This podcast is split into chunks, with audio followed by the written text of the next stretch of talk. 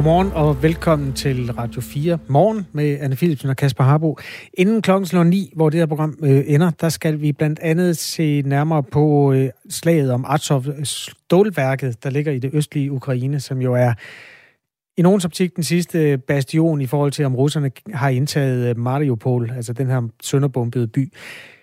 Det er om cirka 45 minutter, og det er jo ikke sådan en spørg om krigen i den forstand, men vi, jeg vil, vi tager altid gerne imod øh, sådan gode råd fra jer, der hører programmet, til hvad der er det allerbedste spørgsmål at tage frem.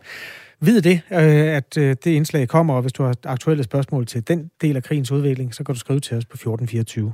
Vi kommer også til at skulle tale om det med at cykle til skole, fordi når der bliver længere til skolen fra hjemmet, så er der en tendens til, at forældrene smækker børnene ind på bagsædet af bilen og kører dem derhen, i stedet for at lade dem tage cyklen. Og det øh, møder øh, undren fra nogen, kritik fra andre. Vi skal tale med en, øh, en mor, som kender til det her med at have en søn, der har fået længere til skole, og hvad det betyder for hans trang til at springe på cyklen, og det skal vi klokken 5 minutter over halv ni. Det er den 18. maj.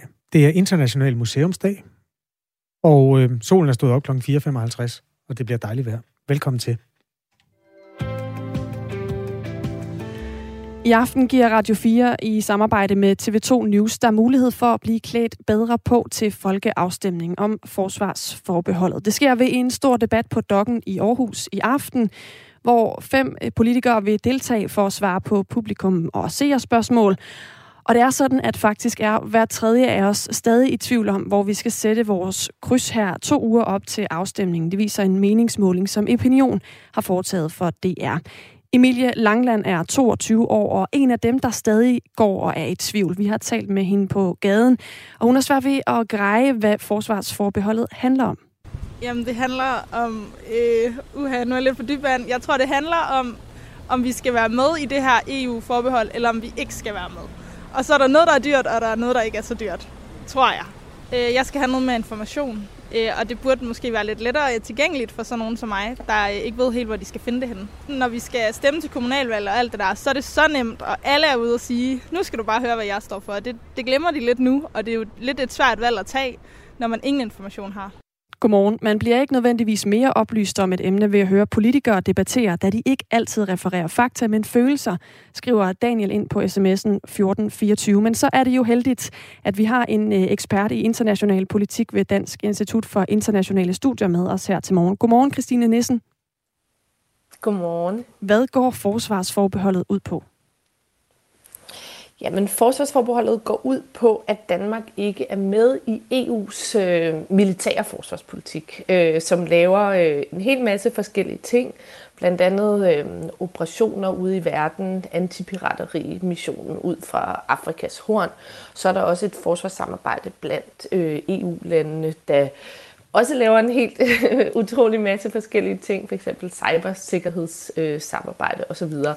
Øh, så overordnet set, så sidder Danmark øh, uden for det med forbeholdet, og så frem det bliver afskaffet, så får Danmark mulighed for at deltage i EU's øh, militære forsvarspolitik. Og når vi bevæger os ned øh, i til stemmeurnerne den 1. juni, så kommer vi til at støde på spørgsmålet på stemmesedlen, der er, stemmer du ja eller nej til, at Danmark kan deltage i det europæiske samarbejde om sikkerhed og forsvar ved at afskaffe EU-forsvarsforbeholdet? Lad os starte med at blive klogere på, hvad vil et ja betyde her? Ja, men altså et ja betyder, at øh, de danske politikere så får mulighed for at øh, vælge, at Danmark skal indgå i for eksempel EU's øh, militære operationer ude i verden, eller det her øh, forsvarspolitiske samarbejde, der er øh, i Bruxelles blandt de andre øh, EU-lande. Øh, hvis det afskaffes, betyder det også, at øh, de danske politikere får mulighed for at på, påvirke EU's øh, forsvarspolitik. Hvor skal EU være engageret ude i verden, og hvordan skal EU's forsvarspolitik formes i fremtiden. Der, øh, der sker rigtig meget øh, disse år, og ikke mindst disse måneder efter krigen i Ukraine, hvor mange EU-ledere gerne vil øh, styrke EU's forsvarspolitik, og lige nu sidder Danmark uden for forhandlingsbordet, kan man sige, så vi kan ikke påvirke, hvordan den politik ser ud. Det er også vigtigt at understrege, at det er et samarbejdsområde i EU, som er øh, Øh, frivilligt for øh, de deltagende lande at være med i. Ikke Danmark, fordi vi har et forbehold, vi har valgt at melde os ud, men for de andre er det frivilligt. Øh, så det er ikke sådan, der vil blive trukket noget ned over hovedet på Danmark i forhold til, at man skal engagere sig i en bestemt operation ude i verden, eller være med i et bestemt samarbejde. Det er op til de danske politikere, øh, uden et forbehold, at finde ud af, hvad man vil være med til, og hvad man ikke vil være med til, øh, hvis forbeholdet afskaffes. I forlængelse af det, hvis vi stemmer ja og afskaffer øh, forbeholdet, risikerer vi så, at øh, danske soldater kan blive tvunget til at deltage i operationer, som vi ikke har stemt om? Nej, det, øh, det gør vi ikke. Lige nu er der øh, seks militære operationer øh, under, øh, under EU, og det vil være sådan, at de danske politikere, hvis forbeholdet bliver afskaffet, vil skulle finde ud af, øh, Øh, hvilke og om overhovedet nogen af de her seks operationer, øh, man havde lyst til at være med i. Og i, i, i de fremtidige øh, øh, operationer, som, som formentlig kommer i EU, lige nu taler de om at lave en i, i Ukraine, øh, der vil det være sådan, at alle landene, der deltager i EU's øh, forsvarspolitik, øh, jamen de skal i samarbejde beslutte, om man er interesseret i at, øh, at oprette en mission eller ej. Og hvis et land siger nej, jamen så bliver det ikke til noget. Alle lande skal være enige, før en beslutning kan gå videre. Og så er næste skridt, at det så er op til det enkelte land, om man vil deltage eller ej. Men det er ikke sådan, at de øh, operationer, der er der nu, som, som de andre lande ligesom har, har besluttet, at dem skal Danmark være med i. Faktisk kan EU slet ikke øh, tvinge landene, der er med i det her samarbejde, til noget, da det er et frivilligt samarbejde. Christine Nissen, vi har fået en sms fra vores lytter Kenneth Fischer, der skriver, eksperter er jo alle EU-begejstrede, så de kan ikke hjælpe i forhold til at, at gøre folk klogere. Hvad siger du til det?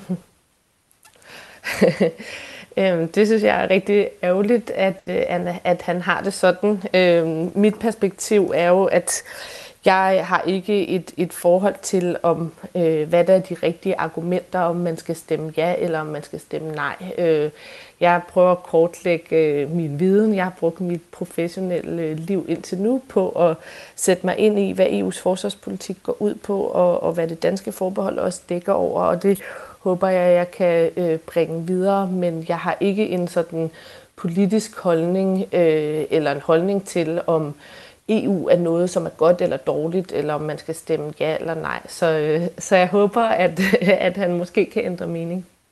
Lad os så se på, øh, hvis man stemmer nej til at afskaffe forsvarsforbeholdet. Hvad vil det betyde for os i Danmark?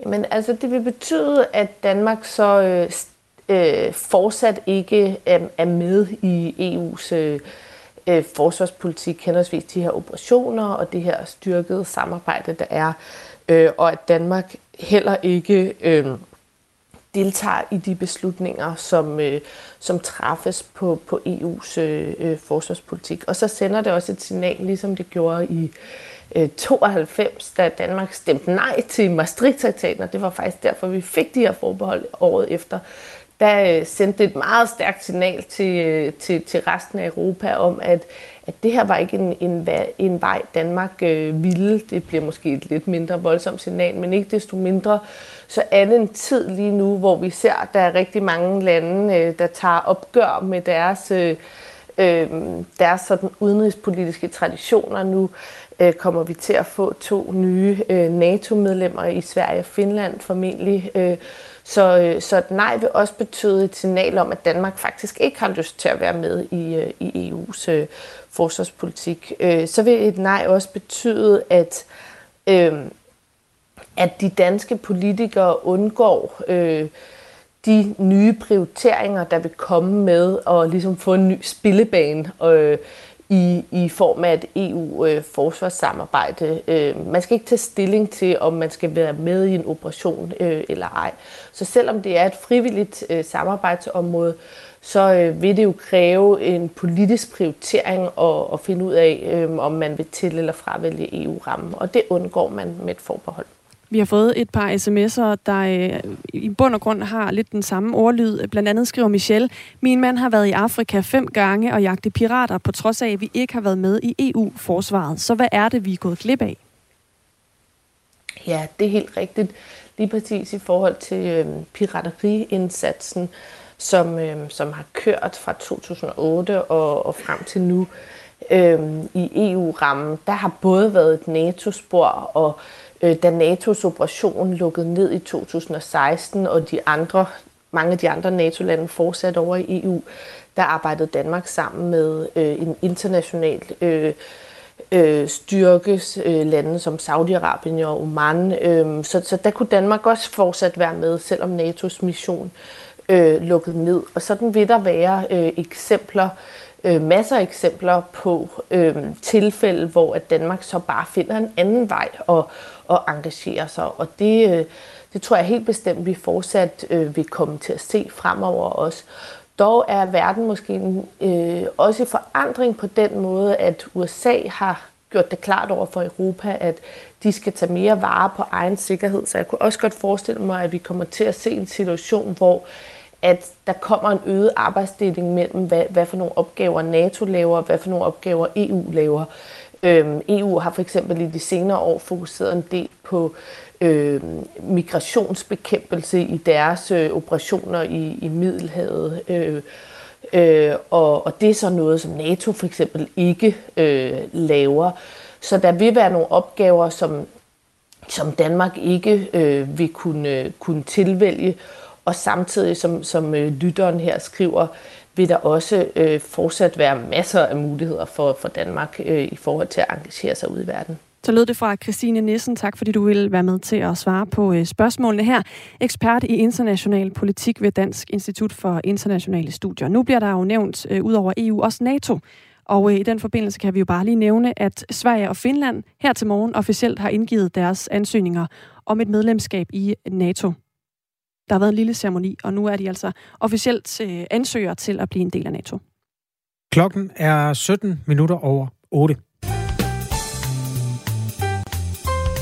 Og der er simpelthen så mange gode øh, ting og mennesker og institutioner, der har fødselsdag. Så velkommen til fødselsdagskvisten, Anne Philipsen. Tusind tak. Du får fem mærkedage, som øh, skal lægges i den rigtige kronologiske rækkefølge, startende mm. med den ældste. Ja. Og jeg har taget nogle, hvor der er lidt afstand imellem, for at sørge for, at du også får en god dag i dag. Tak. Er du klar? Ja. Den første er Dansk Boldspil Union, DBU. Altså, du ved, fodbold. Ja, ja. Ja. Og øh, dengang faktisk også cricket, men de har vist fået deres egen. Nå da. Ja. Ja, Hvad sker der med DBU? De blev stiftet, ja. Stiftet på denne dato, 18. maj. 18. maj er også kendt for øh, dengang Danmark stemte om øh, Edinburgh-aftalen, som var en modificeret udgave af Maastricht-traktaten, som man jo havde sagt nej til året før. De fire forbehold har vi talt meget om. De blev mm-hmm. født og stemt igennem på denne dato. Ja. Vi har også Brian Laudrup, som øh, sluttede sin aktive fodboldkarriere. Han sluttede sin klubkarriere i den hollandske klub Ajax Amsterdam. Ja. Der har du tre øh, mærkedage allerede mm-hmm. der. Her kommer den fjerde. Du får ikke mere. Det er rigeligt for mig. Det er Emily de Forest. Ja, hun øh, vandt det europæiske. Jeg ved ikke, om det var europæisk på det tidspunkt. Europa plus Israel var det nok dengang. Øhm, eller siger man internationale? Det kan jeg aldrig finde ud af. Altså det store Melodi Grand Prix man for voksne. Australien ja. er også med nogle dage. Ja. ja. Only Teardrops vandt øh, dette år. Og endelig den øh, femte mærkedag.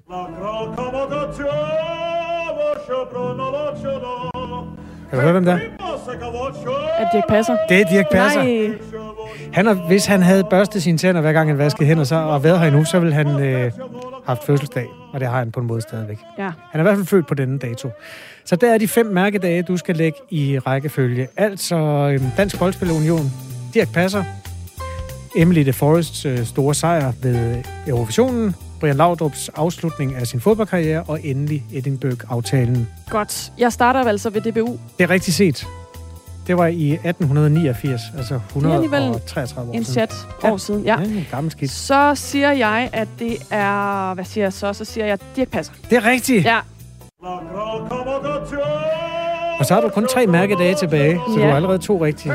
Godt mærke, det, det er Dirk Passer i øvrigt, han blev født i 1926, øh, så han kun være blevet 96 år.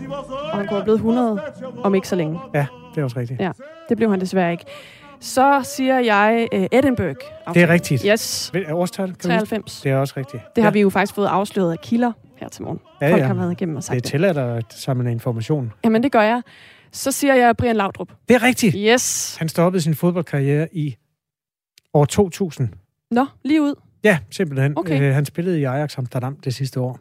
2013, der øh, vinder Emily de Forest Eurovision. Og det havde en fornemmelse af, at du godt vidste, ja. for du er lidt af en... Ja, en lille Eurovision-pige. Ja, det er du. Ja.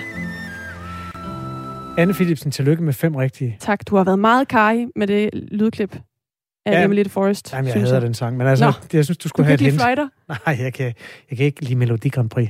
Du hørte det her først. Tak for quizzen. I, tillykke med sejren. Og tillykke til alle, der har fødselsdag. Dirk, for himlens skyld, hvor ja. du er. Nu klokken 20 minutter over 8. Støtten vagter, vakler til den omstridte forening Søstre mod vold og kontrol, som øh, holder til i Odense. Et flertal øh, bestående af Venstre og Konservative i Odense Kommunes beskæftigelses- og socialudvalg stemte i går for, at øh, byrådet 1. juni skal debattere, om man skal stoppe med at støtte foreningen økonomisk. Den her blå blok i Odense Kommune vil trække støtten til foreningen, efter at Radio 4 har dækket foreningens metoder. Som, ja, altså foreningen har til formål at hjælpe muslimske kvinder ud af voldelige forhold. Men Udelukkelse af medlemmer og pres og dokumentfalsk har også været blandt metoderne. Blandt andet har vi her på Radio 4 fortalt, at foreningen har truet islamforsker Jesper Petersen til at trække udtalelser tilbage. Joachim Hoffmann Petersen er medlem af Beskæftigelses- og Socialudvalget for Konservative i Odense. Godmorgen, Joachim Hoffmann Petersen. Godmorgen. Hvad er baggrunden for, at du mener, at foreningen skal have fjernet sin støtte? Jamen, det skyldes jo blandt andet de afsløringer, I selv har stået øh, for i jeres glimrende podcast, øh, Borgmesterens Søstre. Men, men det skyldes også samtaler, vi har haft med, med nogle af de, øh, de kvinder, det her har handlet om. Og så, øh, og så er det jo de forskellige andre afsløringer, der har været fremme omkring trusler, blandt andet religionsforsker Jesper Petersen. Det er en halv million kroner. Øh, hvorfor er det vigtigt, at hvad skal man sige, de fejltrin, man har lavet, vejer tungere end de gode ting, foreningen også har gjort? Jamen, som politikere har vi et ansvar for, hvad vi bruger skatteydernes penge til. Og, og, og vi kan ikke stå ind for at bruge penge på, på øh, foreninger, der, der bruger øh, vold og trusler, øh, eller undskyld, bruger trusler om vold, øh, og øh, det kan vi ikke stå inden for og tage ansvaret for, øh, så det er nødt til at stoppe. Har det været en fejl, at foreningen har fået penge i de sidste år? I bagklodskabens lys, ja, det må man sige. På mødet i Beskæftigelses- og Socialudvalget, der stemte Enhedslisten og Socialdemokratiet imod, at støtten skulle fjernes. Øh, og det er jo altså som sagt en halv million kroner om året, som partierne har stemt om, hvorvidt den her forening, der hedder Søstre mod vold og kontrol, stadig skulle have dem eller ikke. Øhm, der var flertal i Beskæftigelses- og Socialudvalget i Odense Kommune. Forventer du også, at der vil være flertal i byrådet, når I skal stemme om det her? Der har vi desværre ikke et flertal. Øh, vi har 3-2 flertal sammen med Venstre i, i beskæftigelsesudvalget, men, øh, men i byrådet der er der et rødt flertal. Øh, og, og Socialdemokratiet har været ret skarpe på, at de vil, gerne vil fortsætte støtten til den her forening. Hvad vil I så gøre? Jamen altså på et eller andet tidspunkt, så, øh, så tænker jeg, at, at, at øh, Socialdemokratiet bliver nødt til at erkende det åbenlyse. Altså, I har jo ikke sendt den sidste podcast endnu, øh, så der kan jo stadigvæk komme flere afsløringer, og så må vi jo se på et eller andet tidspunkt. Så bliver det jo en rigtig, rigtig træls sag for Socialdemokratiet. Og så må vi jo se, om de på et eller andet tidspunkt giver sig. Men nu er du meget over på deres halvdel af stregen. Altså, hvad vil I selv gøre? Hvor langt vil I gå for at få stoppet støtten til foreningen? Jamen, altså, vi vil komme til at sætte den op på byrådsmødet, økonomiudvalgsmødet først her 25. juni, og så byrådsmødet. Og hvis ikke vi, øh, så må vi jo fortsætte med at tage den op nogle gange mere. Øh, vi kan stanse øh, støtten først fra, fra september. Øh, inden da, der kan vi ikke stanse støtten. Så en gang i august igen må vi jo om nødvendigt til at stemme om det endnu en gang. Men, men det vil da være fint at få det overstået inden sommerferien. Er du ved at tømme opvasker eller sådan noget, Joachim Hoffmann Petersen? Det er rasler og skramler lige bag Jamen, jeg har, jeg har en hundevalg på 10 uger, som, okay. som ikke helt kan finde ud af at være helt alene endnu. Godt nok. Okay. Ah, men lad os lige gøre det her interview færdigt så i hvert fald. Når ikke foreningen Søstre mod vold og kontrol skal bekæmpe negativ social kontrol i Odense Kommune, hvem skal så øh, løfte det øh, å? Altså, de kan jo ikke klare sig uden de penge, som I har været vant til at give dem. Nej, øh, man kan sige, at det skal i hvert fald ikke være dem, der gør det. Øh, så vi må finde øh, nogle andre, øh, en anden måde at bruge øh, øh pengene på. Øh, altså det, det, det triste er jo, at vi har spildt så meget tid Øh, problemstillingen med social kontrol, den forsvinder jo ikke. Øh, det er jo et kæmpe problem. Øh, Øh, så der er vi jo nødt til at komme tilbage til tegnebrættet, og så få arbejdstøjet på at finde nogle andre metoder til at bekæmpe det. Det sagde altså Joachim Hoffmann Petersen, medlem af Beskæftigelses- og Socialudvalget for Konservative i Odense Byrådet. God dag til dig. De radikales formand, øh, Susanne Crawley Larsen, ønsker ikke at udtale sig i sagen. Vi har jo forsøgt at tælle stemmerne op her, men øh, radikale er altså ikke øh, sådan klar til at melde ud, hvor det parti står i sagen. Heller ikke borgmester Peter Rabeck Juhl, som er socialdemokrat, har lyst til at udtale sig. Vi belyser den her sag og foreningen Søstre mod vold og kontrol og anklagerne mod foreningen i den podcast-serie, der hedder Borgmesterens Søstre. Den finder du i Radio 4-appen. Og øh, varm anbefaling herfra. Og som det fremgik også fra Joachim Hoffmann Petersen. Klokken er fire minutter i halv ni. Vi skal lige tale om Peter Smeichel. Ja, tak. Fodboldmålmanden. Han har øh, skiftet øh, fodboldstøvlerne ud med en øh, mikrofon mm. og stiftet rockbandet The Ones. Nå. Ja, det er sammen med musikere fra Magtens Korridor og Fjelling. Så kommer han øh, forbi med dem, syv danske byer, med det han, eller de kalder for et rock and talk show. Aha. Ja. Det, altså Peter Smeichel har jo ikke sagt noget til nogen stort set siden øh, krigen brød ud i Ukraine, fordi han har tidligere flashet noget, der mindede om en form for kammeratskab med Putin, dengang der var øh, VM på de kanter, altså i Rusland. Og derfor er han meget spændt på, hvordan pressen og befolkningen for den sags skyld tager imod ham, når han dukker op. Han siger i hvert fald nu, at øh, han i det her band har valgt at tage bagsædet, hvor han så vil suge til sig i selskab med nogle af Danmarks mest erfarne rockmusikere. Og øh, han siger, at han lærer hver dag og elsker at være en del af det velspillende team igen. Hvad han, spiller han? Han spiller øh, sang, guitar, klaver. Nå, det var mange ting. Så kan du sige, hvem spiller bas? Øhm, jeg håber, det er ham, Claus Kellerup. Det er det ikke. Det er, øh, det er ham, der hedder Mikkel Fjelling, som er en del af, af bandet Fjelling. Og så er der altså også sang, guitar, kor og trommer fra øh, to af dem, der står øh, bag magtens korridor. Og det er jo ikke første gang, at Peter Smeichel har hævet gitaren frem, om jeg så må sige. Han har jo også været med til at skrive og udgive uh, We Can Do It, ja. med undertitlen Yes, sådan som en fodboldsang. Mm, okay. Mm, som slagsang til EM i 1996. Nå, har du den? I går der og mener på de britiske øer at hvis vi tror, vi vinder, ja, så må vi være skøre. Vi kan jo gøre det igen, det må selv de kunne forstå. Det satser jeg min rød-hvide næse på. Hans næse er jo ikke rød mere. Nå, hvad, hvad skyldes det? Ja, det har jeg ikke nogen ja. anelse om, men der var bare, at dengang han spillede fodbold, var han meget, der havde han meget rød næse. Ja, det, det er jo, og det er jo det, han henviser til her. Ja, øhm, ja slagsangen til EM96. Jeg var lige at se den her til morgen, fordi jeg skulle have det her lille lydklip. Ja. Det er altså bare 1996, når det er allermest 1996. Ja, vores det, tøj var ikke så godt dengang. Det ved jeg ikke, om jeg synes. Det er jo lidt moderne igen. Det er, det er korperjakke, ja. det er solbriller gennem hele videoen. Og så Peter Smeichel, han spiller faktisk på stort set alle instrumenterne ja. i videoen. Ja, okay. Ja. Jamen, man skal selvfølgelig øh, have lov. Det var ikke, jeg ved ikke, om jeg fik angrebet det lidt kritisk, da jeg kom ind på det med krigen der.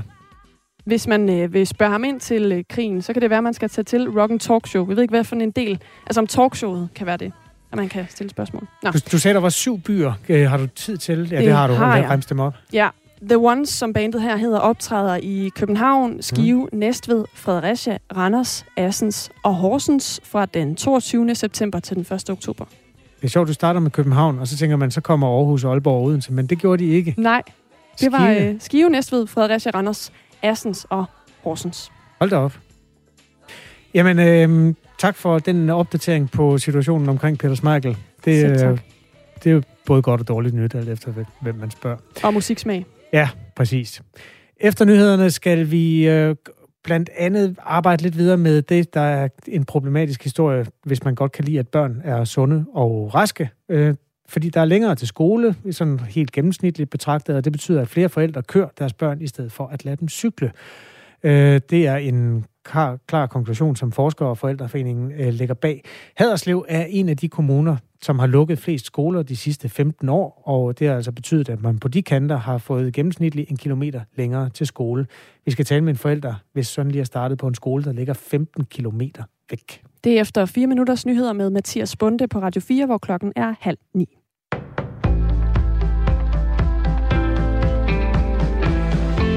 Sverige og Finland har nu officielt indgivet deres ansøgninger om NATO-medlemskab. Det er sket under en lille ceremoni ved NATO's hovedkvarter i Bruxelles. Ansøgningerne blev afleveret af de to landes NATO-ambassadører til alliancens generalsekretær Jens Stoltenberg. I begge lande kom NATO-spørgsmålet hurtigt på den politiske dagsorden efter Ruslands invasion af Ukraine. Før at Sverige og Finland kan blive godkendt som medlemmer af NATO, må ingen af de 30 NATO-lande stemme imod. Tidligere der har Tyrkiets præsident, hedder det Recep Tayyip Erdogan, sagt, at Tyrkiet ikke vil godkende, at de to lande optages i forsvarsalliancen. Årsagen til den tyrkiske modvilje findes i, at Sverige og Finland huser det, som tyrkerne anser for kurdiske terrororganisationer. Ifølge Reuters så kan det tage alt mellem fire måneder og et år, før et land er fuldgyldigt medlem af NATO.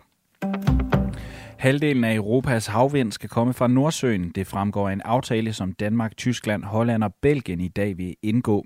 Det sker på et topmøde om havvind i Esbjerg. Christian Jensen, der er administrerende direktør i interesseorganisationen Green Power Danmark, roser den nye aftale.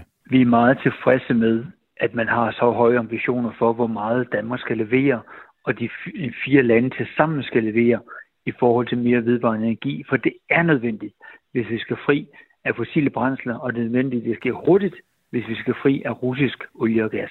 Men de mange nye vindmøller i Nordsøen, de kan ikke blive sat op med det samme, det siger klimaminister Dan Jørgensen, for teknologien den skal nemlig videreudvikles. Det vil kræve, at vi også finder nye metoder og muligheder for at gøre tingene hurtigere, end man, man har kunne gøre hidtil. Men det er vi indstillet på at gøre. Øh, fra dansk side, der går vi forrest. Vi er vi er blandt de lande i verden, hvis ikke det land i verden, der, der er hurtigst til at, at lave en havvindmøllepark. Repræsentanter for de fire lande vil sammen med EU's kommissionsformand Ursula von der Leyen være med i Esbjerg, hvor aftalen den underskrives, og aftalen der vil kræve samlede investeringer for over 1000 milliarder kroner frem mod 2050. Øh. Over halvanden million mennesker i Nordkorea har febersymptomer efter landets første coronaudbrud, og det seneste døgn har det lukkede land opdaget over 200.000 nye tilfælde med febersymptomer og seks nye dødsfald. Det skriver Ritzau på baggrund af nyhedsbyrået Reuters. Flemming Konradsen, der er professor i global sundhed ved Københavns Universitet, tror, at det kan komme til at gå ud, hårdt ud over Nordkoreas befolkning, hvis der ikke kommer styr på smitten i landet. Vi ved, at intensive pladser er meget få. Øh, meget få er vaccineret, hvis overhovedet nogen. De har ikke behandlingskapacitet. De har ikke testningskapacitet. Øh, de har nogle masker i, og det tror vi er relativt udbredt, men dem løber de også tør for. Så det bliver en meget, meget vanskelig situation, hvis de ikke meget hurtigt øh, modtager siger ja til tilbud udefra øh, til at udrulle et vaccineprogram hurtigst muligt. Sydkorea har været ude at tilbyde hjælp med vacciner, lægeudstyr og sundhedspersonale. For første gang i mere end 50 år har der været en høring i den amerikanske kongres om UFO'er. Det skriver nyhedsbyrået Reuters og britiske BBC. Høringen kommer 11 måneder efter, at en stor amerikansk rapport om UFO'er blev udgivet. I rapporten var der dokumenteret 140 tilfælde, som amerikanske militærpiloter havde observeret siden 2004. Men Scott Bray, der er vicedirektør for flådens efterretninger, siger, at antallet siden er steget til 400 tilfælde. Scott Bray fortalte også, at forsvars og forretningsanalytikere ikke kan udelukke muligheden for, at nogle af objekterne kunne komme fra rummet. Her først på dagen sol, men hen ad eftermiddagen så bliver det mere skyde og stedvis lidt regn. Temperaturer mellem 16 og 24 grader. Det var nyhederne her på Radio 4.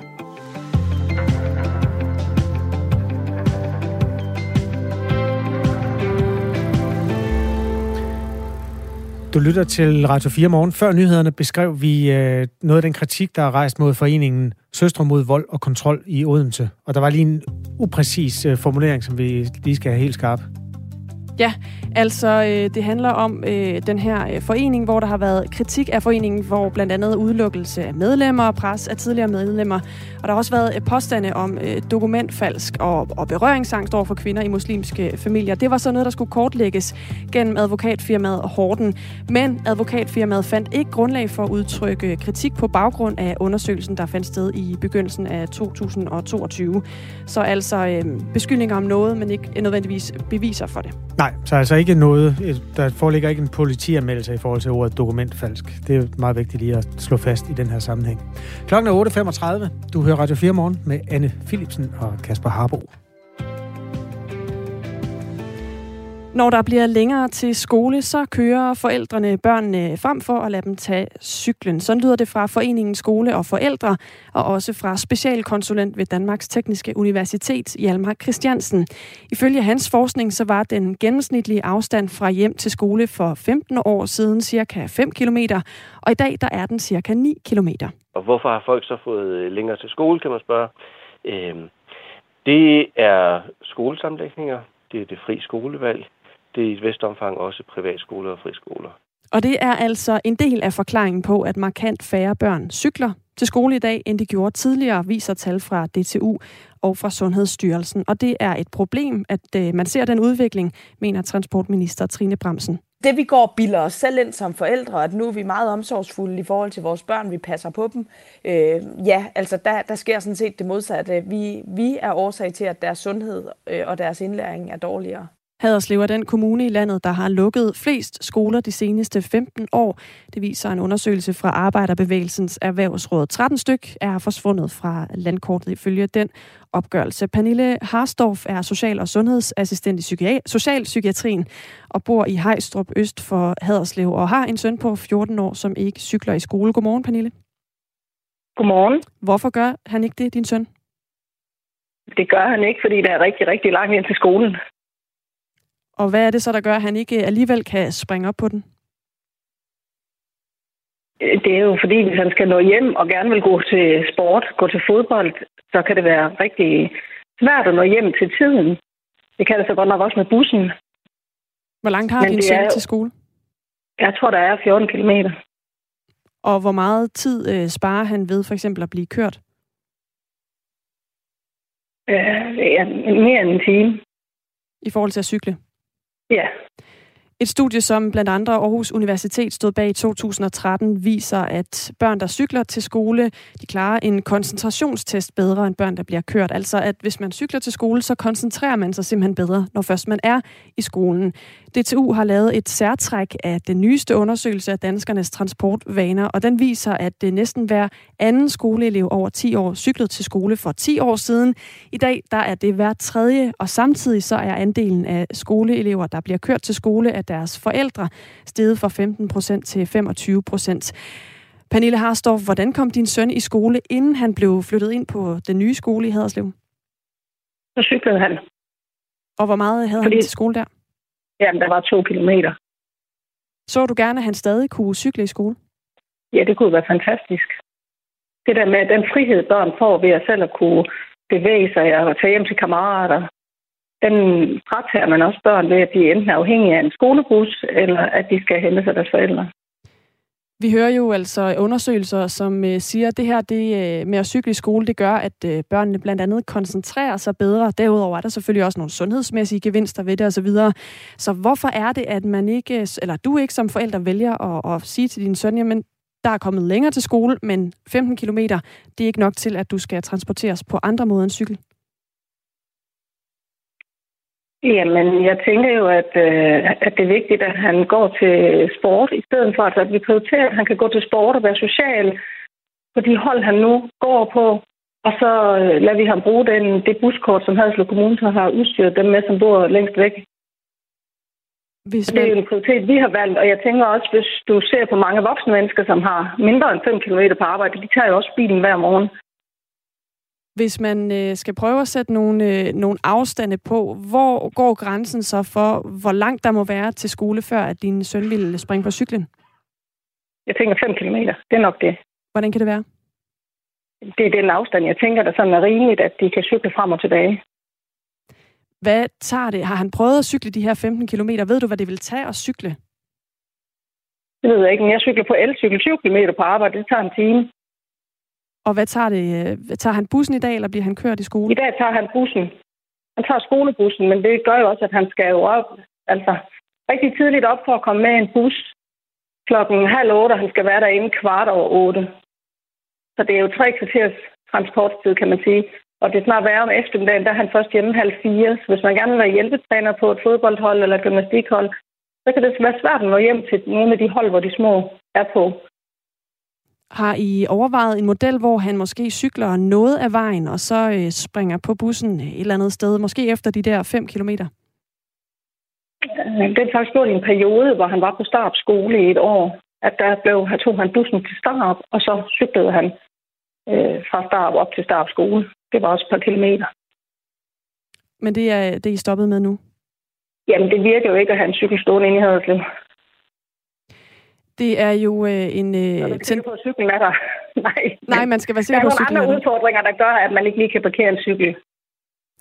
Det er jo en, øh, en tendens, man ser flere steder øh, i, i landet, altså at øh, når der bliver længere til skole, så øh, er der færre børn, der cykler til skolen. Hvad, hvad synes du egentlig om den her øh, øh udvikling, det jo har været for din søn, at han har måttet kvitte cyklen? Jeg synes, det er generelt det er ærgerligt. Selvfølgelig er det ærgerligt for mit barn, men det er også ærgerligt for andre børn. Jeg har mange års erfaring i skolebestyrelsen i, på Starp skole, hvor der jo er et stort øh, boligområde lige i nærheden, og der bliver børn stadig kørt, selvom der er kort til skole. Så generelt er det jo et problem, at man som forældre ikke tør lade sine børn cykle afsted. Synes, man fratager dem noget frihed og noget ansvar, som mange børn kunne have gavn af at have ved det med selv at komme og kunne transportere sig, og at man kan cykle med en hjem fra skole, hvis man har lyst til det. Så kan man ikke så godt, hvis man skal vente op på skolen på, at mor og far henter en efter arbejde. Så lød det fra Pernille Harsdorf. Tak fordi du var med her til morgen. Det var så lidt. Social- og sundhedsassistent i Socialpsykiatrien, og som altså bor i Hejstrup Øst for Haderslev, og som har en søn på 14 år, som øh, på grund af afstanden til skolen øh, ikke længere cykler afsted. Den 1. juni skal vi stemme om Danmarks EU-forsvarsforbehold. Vi, der står her, der har derfor givet hinanden hånden på, at der skal afholdes en folkeafstemning den 1. juni. Lyt med, når Radio 4 og TV2 News inviterer til debat, hvor fem toppolitikere, eksperter og ikke mindst spørgsmål fra vælgere klæder dig på til at vælge mellem ja og nej. Vi er simpelthen blødende modstandere af, at de EU bliver beføjelser. Hør debatten i aften fra 19 til 21. Radio 4 taler med Danmark. Kristendemokraterne har fået ny formand. Det er den nu tidligere næstformand Marianne Karls Mose. Det sker efter, at Isabella Arndt i går forlod posten, og om brudet med kristendemokraterne siger Isabella Arndt selv sådan her. Det er et forhold, der over længere tid øh, er blevet slidt, øh, og hvor, hvor det rigtige så nu det er, at KD kan øh, komme videre, som de har lyst til uden mig, og jeg kan komme videre, som jeg har lyst til at bruge for uden KD. Godmorgen, Marianne Karlsmose. Godmorgen. Tidligere politisk næstformand for Kristendemokraterne, og altså nu den nye formand for partiet. Er det også din udlægning af Isabella Arns afgang, at forholdet mellem Kristendemokraterne og hende var blevet slidt? Ja, altså jeg har godt vidst, at det har, har været slidsomt. Jeg har jo også selv prøvet at være formand tidligere, og vi har det desværre nogle gange med at slide vores formand lidt for meget ned. Så, så på den måde er jeg godt klar over, at der, det er slidsomt at være partileder, ikke mindst i et parti i Folketinget. Hvem er det, der slider formanden ned? Jamen, altså, det er jo ikke øh, bevidst overhovedet. Vi er alle sammen så glade for Isabella som øh, formand, så jeg kan ikke øh, genkende hendes billede af, at der skulle være mistillid til hende som formand. Slet, slet ikke. Men øh, der er jo mange forventninger i sådan et parti om, hvad formanden skal kunne nå inden for døgnets timer. Og man kan sige, at det er et parti, der sidder i Folketinget, der er jo også øh, rigtig meget, især når det parti kun har et enkelt mandat, så er der jo rigtig meget, man gerne vil. Men, øh, men øh, der er også nødt til at blive prioriteret, og det kan der jo godt være forskellige holdninger til, hvordan det skal være. Med det en mente, at øh, du siger, at man øh, nogle gange øh, godt kan blive slidt op af at være formand. Hvordan er det så at have den titel her til morgen? Det er jo øh, lidt vildt, fordi det var jo slet ikke planen. Altså, jeg er jo kandidat ude i Vestjylland og regionsrådsmedlem i Midtjylland, øh, så øh, jeg har jo et folkemandat der og, og varetager, det er jeg glad for. Så, så det, det var lige øh, noget af en overraskelse, desværre af den sidste slags. Så jeg er i fuld gang med at prøve at omorganisere, så jeg kan passe de her partilederrunder, der er om øh, forsvarsforbehold og på folkemøder og den slags. Er du øh, nervøs for, hvordan den nærmeste tid bliver for dig nu, i lyset af, at, øh, at du ifølge, der er i hvert fald, at Isabella Arns afgang også handler om, at man kan blive slidt ned af det? Nej, nej, slet ikke. Altså, jeg har prøvet at være formand før, så altså, at stille op i en partilederrunde, der er ikke noget, der øh, bekymrer mig på den måde. Øh, men øh, jeg er selvfølgelig meget, meget bekymret for, for vores kære parti i forhold til den choktilstand, vi er i lige nu, og også, øh, altså, det, de værdier og projekt, som vi har, som jeg brænder så meget for, hvordan hvordan kommer vi videre nu i den her situation? Det er det, der bekymrer mig og optager mig selvfølgelig. Lad os lige tage fat i en af de øh, emner, eller et af de emner, som øh, har været diskuteret. De seneste uger, der har abort været meget omdiskuteret i USA, men ifølge Kristelig Dagblad, så er det også en debat, der har været meget omdiskuteret i netop kristendemokraterne. I sidste uge, der sendte Isabella Arndt, det var mens hun stadig var formand, et brev til partimedlemmerne, hvor hun slog fast, at kristendemokraterne går ind for fri abort. Og om opbakningen til den linje, siger hun sådan her. Reaktionen på mit brev var faktisk ret massiv opbakning fra dem, som jeg skrev det både på, øh, på Facebook og, og sendte det rundt til medlemmerne. Og rigtig, rigtig mange bakker jo op om den linje. Det er jo også det, som partiet har vedtaget, øh, mens også jeg var formand, og vi sad og sagde, at det, det er det, vi gerne vil. Som ny formand for øh, partiet, Marianne Karlsmose, er det så også det, du gerne vil, altså bevare retten til fri abort? Ja, altså vi er enige om, at øh, retten til fri abort indtil 12. uge for kvinder i Danmark er kommet for at blive. Og det øh, hører jeg faktisk ikke nogen i partiet sige, at vi skal tilbage til et forbud. Så den del er vi helt enige om. Og så er vi også enige om, at vi vil arbejde for at nedbringe aborttallet, fordi det kan vi få meget længere ned, og der er kvinder, der i dag bliver presset til en abort. Så den diskussion skal vi også turde tage som parti, selvom den er svær. Men retten til abort for kvinder indtil 12. uge i Danmark, den står fast. Og det kommer kristendemokraterne heller ikke med mig som formand til at foreslå ændret. Og hvordan er det så, I vil arbejde for at nedbringe antallet af aborter? Ja, det vil vi for eksempel gøre ved at styrke forebyggelsesindsatsen at det er et projekt i Herning, der viser, at man kan få nedbragt aborttallet ved, at man giver unge gratis prævention øh, og styrker dens indsats. Det øh, vil vi gerne have mere af, så man slet ikke kommer i den situation, hvor man skal overveje det. Så er jeg i gang med i Region Midtjylland også at styrke rådgivningsindsatsen. Vi kvalitetsudvikler jo helt vildt meget på mange ting i sundhedsvæsenet, men lige præcis det her område, det er meget tabubelagt og overset. Og der er mange kvinder, der faktisk lægger opmærksom på, at de har ret til de her støttesamtaler. Og vi synes jo også, der skal være mulighed for, for støtte øh, bagefter, hvis man har brug for det. Øh, der er nu i forhold til sene aborter, men der er også kvinder før 12. uge, som godt kunne bruge en at snakke med, og som går alene med det. Øh, og det er sådan nogle ting, vi har svært ved at tale om, men øh, det vil vi gerne sætte en dagsorden om. Kærligt, absolut. Altså, den debat, der er i USA, er nødt til at sige, der, der mangler så meget kærlighed fra, fra begge sider, at det er jo meget, meget svært at se på. Og det gavner jo hverken det ufødte barn eller en, en kvinde i en svær situation, at man taler til hinanden på den måde. Kristendemokraternes eneste folketingspolitiker Jens Rode valgte jo øh, tidligere på måneden ikke at genopstille ved næste valg, og tilbage i januar, der meddelte den øh, ellers meget populære kristendemokrat Christian Andersen, der sidder i byrådet i Ringkøbing Skjern Kommune, at han heller ikke genopstiller. Så Marianne Karls Mose, altså ny formand for partiet. Hvilken fremtid ser du foran dig for, for kristendemokraterne? Ja, altså nu er jeg jo kun fungerende formand, fordi vores vedtægter siger, at næstformand træder til i sådan en situation.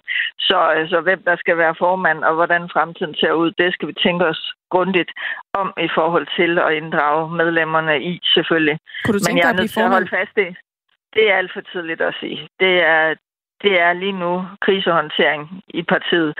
Det er det, det handler om for mig, at vise, at vi har et projekt og værdier, der er uændret.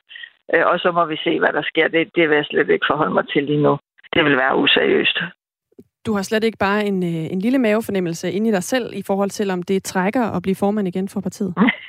altså, jeg kan sige så meget, at det var øh, ikke planen, og at det har jeg ligesom været i. Så, øh, så mavefornemmelsen er ikke så god i dag, men, øh, men man skylder også sig selv og sit parti lige at, at tænke grundigt over det. Så lad os se, hvad der sker et partis projekt må altid være større end en enkelt person. Jeg ved godt, at medier og vælgere fokuserer rigtig meget på personen, der står i spidsen. Men det er jo i et demokrati den politik, man vil føre i Folketinget, som det skal komme an på. Og der må vi se, hvad vælgerne giver mandat til eftervalget. Tak fordi du var med her, Marianne Karlsmose. Tak for, at jeg måtte. Fungerende formand for Kristendemokraterne. Klokken er 10 minutter i 9. Slaget om den sydøst-ukrainske havneby Mariupol er gået ind i en ny fase. 264 ukrainske soldater blev øh, sent mandag aften evakueret fra det stålværk, hvor de har forskanset sig i flere måneder. Azovstal stålværket, hvor også mange civile en overgang havde søgt ly. Ukraines øh, viceforsvarsminister Hanna Maliar oplyser ifølge internationale øh, nyhedsbyråer, at øh, det er lykkedes at evakuere soldaterne efter aftale med russerne til forskellige byer i Ukraine. Og spørgsmålet er så, hvor det efterlader den her befæstede by, Mariupol, som har været bombarderet i snart to måneder. Christian Lindhardt er major og militær forsker ved Forsvarsakademiet. Godmorgen. Godmorgen. Er Mariupol nu russernes? Ja, for all intents and purposes, der er den. Øh, både øh, så rent praktisk, der kan russerne nu anvende øh, byen til at, at, at skabe den der landforbindelse mellem selve Rusland og så Krim. Og så, øh, og så kan de vel også på et eller andet tidspunkt begynde at bruge øh, havnefaciliteter, hvis det ellers har, har behov for dem. Der er nok stadigvæk nogle ukrainske øh, hvad hedder det, øh, soldater i og omkring øh, det der Arsovstålværk. Men både mandag, som I selv nævnte, og i går blev der kørt øh, soldater ud. Øh, og det er jo folk, der bliver taget som krigsfanger. Så det er så småt ved at være slut. Hvad betyder det for krigen? Ja, det betyder i hvert fald en, øh, en stor moralsk øh, sejr for russerne, og moralsk og symbolsk. Og så betyder det også en praktisk sejr. De øh, soldater, som russerne de har haft bundet nede i kampene omkring øh, Azovstal, dem kan de nu trække ud, så kan de, øh, så kan de give dem fem minutter til at, at puste ud, og så kan de så indsætte dem et andet sted på fronten, for de har brug for dem andre steder. Rusland bekræftede altså mandag, at landet var gået med til at evakuere, som det hedder, sårede ukrainske soldater fra det belejrede stålværk. Området omkring stålværket har i flere uger været under beskydning. Derfor har både ukrainske civile og soldater været, øh, altså har søgt tilflugt i og under stålværket, som er enormt stort. De fleste civile er blevet evakueret med hjælp fra FN og Internationale Røde Kors i løbet af den seneste måned. Det har tidligere været fremme, at en del af de soldater, der opholdt sig på stålværket, var en del af det kontroversielle Azov-regiment i den ukrainske her. Et øh, regiment, der udspringer af den øh, ekstreme højrefløj, og som bærer et øh, symbol på deres uniforms ærmer, der godt kan bringe tankerne hen i nærheden af et øh, nynazistisk symbol. Øhm, hvad kommer der til at ske med dem, med de soldater, som nu altså er krigsfanger? Jeg kan i hvert fald sige, hvad der bør ske med dem de er jo øh, en integreret del af de ukrainske væbnede styrker. Det er rigtigt, de startede som sådan en eller anden form for milits der i 2014, da alting ligesom var oppe i luften, og der kom små grønne mænd, som vi jo godt ved var fra Rusland, der, der tager Krim og dele af Donbass, og der så ukrainske enheder, der ligesom øh, også opstår på samme måde og kæmper mod hinanden. Og det er rigtigt, at Azov-regimentet startede godt nok langt ude på højrefløjen, men de er altså blevet integreret som en del af de ukrainske væbnede styrker, og de er også blevet afnazificeret. Og den der øh, nazi, øh, beskidte nazi-symbolik, den har de, øh, den har de de senere år aflagt sig i, i vid udstrækning. Øh, så jeg kan sige, hvad der bør ske med dem. De er kombatanter, og som sådan skal de, øh, skal de jo øh, hvad hedder det, behandles af russerne, når de overgiver sig i jævnfører Genève-konventionen og andre internationale konventioner. Men hvad der så kommer til at ske, det er jo en helt anden sag. Jeg, jeg kunne blandt andet se, at den russiske statsanklager er i gang med at undersøge, om man kunne erklære Azov-regimentet for en terrororganisation. Hvis man gør det, så, så, så vil russerne øh, godt kunne finde på at sige, at øh, det er ikke kompetenter, det er terrorister, og dem øh, øh forfølger vi nu ved domstolen i Rusland som terrorister. Så er det altså en helt anden snak, vi har. Ordet afnazificering har jo øh, været brugt flittigt siden 24. februar, hvor Ruslands øh, militær første gang krydsede grænsen. Vladimir Putin har brugt det mange gange. Kan der være en symbolsk værdi og måske en symbolsk betydning i, at lige præcis de her soldater, uanset om de så tror på det ene eller det andet, er blevet fanget nu? Ja, det skal jeg love dig for. Øh, fordi de har den historik, de har. Fordi Putin og Rusland har opbygget den fortælling, øh, det narrativ, som de har opbygget, så passer de to ting rigtig godt sammen. Og jeg kan kun forestille mig, at den russiske øh, hvad skal man sige, propagandamaskine er i allerhøjeste gear. Øh, og, og, og der, hvor vi kommer til at se det, det er, om russerne øh, kommer til at behandle de tilfangetagende soldater fra Azov-regimentet efter de internationale konventioner, eller om de kommer til at udstille dem. Øh, for det, det må man rent faktisk ikke. Man må ikke som sådan udstille krigsfanger. Og, og der kommer vi så til at se, hvor meget russerne de sådan propagandamæssigt giver den gas. For der er ingen tvivl om, det er som sagt en kæmpe symbolsejr. Øh, herunder er, er den symbolske sejr også understreget af, at det lige netop er Azov-regimentet, de nu har fået nedkæmpet. Azov er i virkeligheden også et hav. Øh, det Azovske hav er en lille del af Sortehavet, den del, der ligger mellem Krim og Rusland, som skærer ind i landet der, og ligger altså under Mariupol, under på kortet i hvert fald, altså ligger, Mariupol ligger ud til det her Azovske hav. Og på den måde har Rusland som fået tegnet den der stribe hele vejen hen til Krim. Der har været masser af spekulationer omkring, hvor meget af Ukraine Rusland havde tænkt sig at tage. Der ligger også flere øh, prominente havnebyer. Odessa som den største, øh, længere mod vest. Øhm, kunne man håbe på, hvis man sidder og gerne bare vil have det her overstået, at Rusland er i mål med, med det, de sådan realistisk kan opnå nu? Det, det tyder i hvert fald på, at russerne ikke øh, har kræfterne til at kunne, øh, kunne gøre mere lige nu. Medmindre de, de på en eller anden måde mobiliserer kræfterne i det russiske bagland, altså laver en eller anden form for generel mobilisering, så ser det altså ikke ud til, at, at russerne har kræfter til de der helt store, omfattende bevægelser. Tværtimod så, så ser det faktisk ud til, at øh, hvis vi kigger op i Kharkiv, at øh, Ukraine har haft øh, vilje og evne til at kunne trænge russerne tilbage. Og her taler vi faktisk helt tilbage, væk fra Kharkiv og helt tilbage til den russiske grænse. Så lige nu, der, der synes jeg, man må sige, at øh, tiden og situationen arbejder for ukrainerne. Det betyder ikke, at den her øh, øh, overgivelse nede ved Mariupol ikke er en stor betydning for russerne. Men, men der er noget, der tyder på, at russerne altså har svært ved at generere de kræfter, der skal til for at få en eller anden form for afslutning på det her. Hvad betyder det for Ukraine, at de nu har mistet øh, chancen og håben, håbet, øh, der knytter sig til at beholde Mariupol? Jamen, øh, Ukraine øh, har længe øh, gjort opmærksom på, at det her det kommer til at ske. I kan lige så godt øh, være forberedt på det. Vi kommer til at miste Mariupol, og så har de talt rigtig meget om heltene, der kæmper i Mariupol. De har talt rigtig meget om, øh, hvor, hvor, hvor stor en indsats de har gjort for at forsøge at redde de der stakkels civile, der er blevet fanget i kampene. Så den ukrainske fortælling har sådan set lagt op til, at det kommer til at ske, om vi vil det eller ej. Så selvfølgelig er det et nederlag for Ukraine, men de har ligesom imødegået det i tide ved at, at, at, at i talesætte det allerede ret tidligt faktisk. Der er jo øh, en eller anden form for fredsforhandlinger i gang konstant, og de har ikke været sådan super seriøse eller kontante indtil videre, men det, som militære eksperter peger på, det er, at fredsforhandlinger, de skal jo så også udspille sig på baggrund af et eller andet militært øh, landkort, som begge parter kan være nogenlunde tilfredse med. Hvad tror du, det betyder for fredsforhandlingerne, at russerne nu øh, ejer den der sydlige stribe øh, oven for det Azovske hav? men øh, der er ingen tvivl om, at det vil gøre russerne øh, øh, mindre utilfredse, kan du sige, for tilfredse det kan de på ingen måde være. Men det, at de nu har, som du selv siger, den sydlige stribe, øh, og dermed har forbundet Krim landmæssigt øh, med moder Rusland øh, og, og Donbass udbryder områderne der, det har en ret stor både praktisk, men også symbolsk betydning. Så for russerne øh, vil det være nemmere nu, end det var i går, om jeg så må sige, at kunne sige, at vi har opnået de og de mål. Men, men russerne er, er jo på ingen måde øh, i mål med det, de sagde. Selv, selv da de opgiver til Kiev, siger præsident Putin, nu vil vi bare koncentrere os om Donbass-området og Sydukraine. Det kunne de ikke engang. Så Donbass-området har de ikke engang formået at skabe genbrud øh, i det område.